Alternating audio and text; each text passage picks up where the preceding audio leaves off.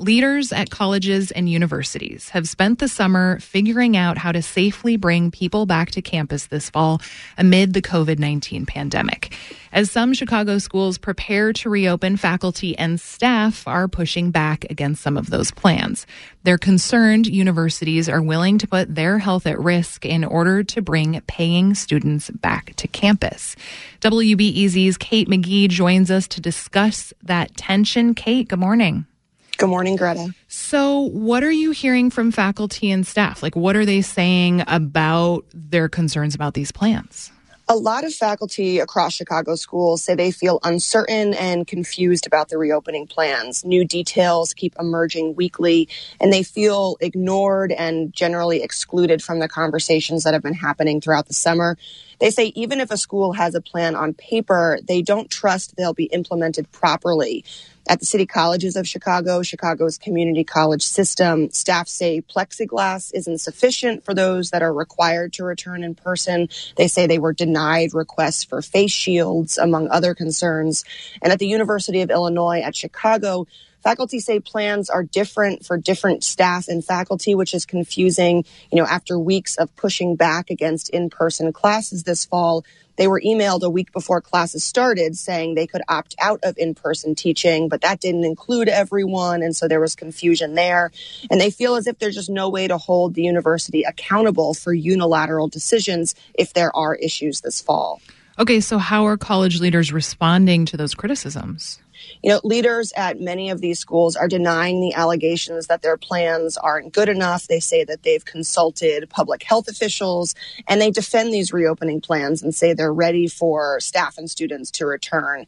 But, you know, a lot of these faculty and staff unions are starting to take action at city colleges. All four unions representing faculty and staff took a no confidence vote in Chancellor Juan Salgado this past week. UIC faculty unions have filed unfair labor practices. They're discussing next steps.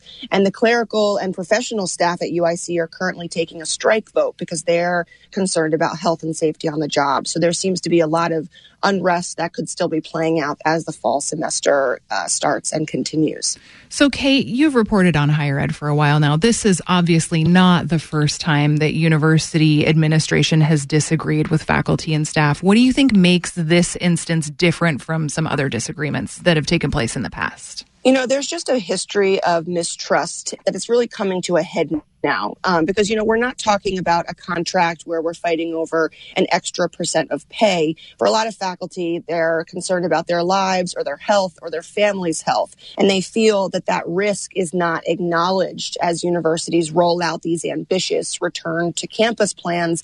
And they feel like they are just large experiments where faculty are the guinea pigs. Aaron krall is an english professor at uic and he summarized it like this when you roll out a plan to say that we are going to safely return to campus, what does that mean? Does that mean that nobody's going to get sick and die? What does it mean to go back to school safely in the context of a pandemic? And given that like there's always going to be some level of risk, what are the trade-offs that are those risks in this case? And I don't think it's been clearly articulated you know, there's a reality that many schools are in a tough financial situation after the spring semester ended so abruptly. But faculty feel for much of the summer, the priority was that campus experience for students over their health and safety. And there wasn't really this acknowledgement that when you bring students back to campus, universities really can't control the behavior of thousands of young adults and the risks that come with that. And because of that, they feel like there wasn't true collaboration in creating these plans. And it's just hard for them to trust the schools have their best interests at heart.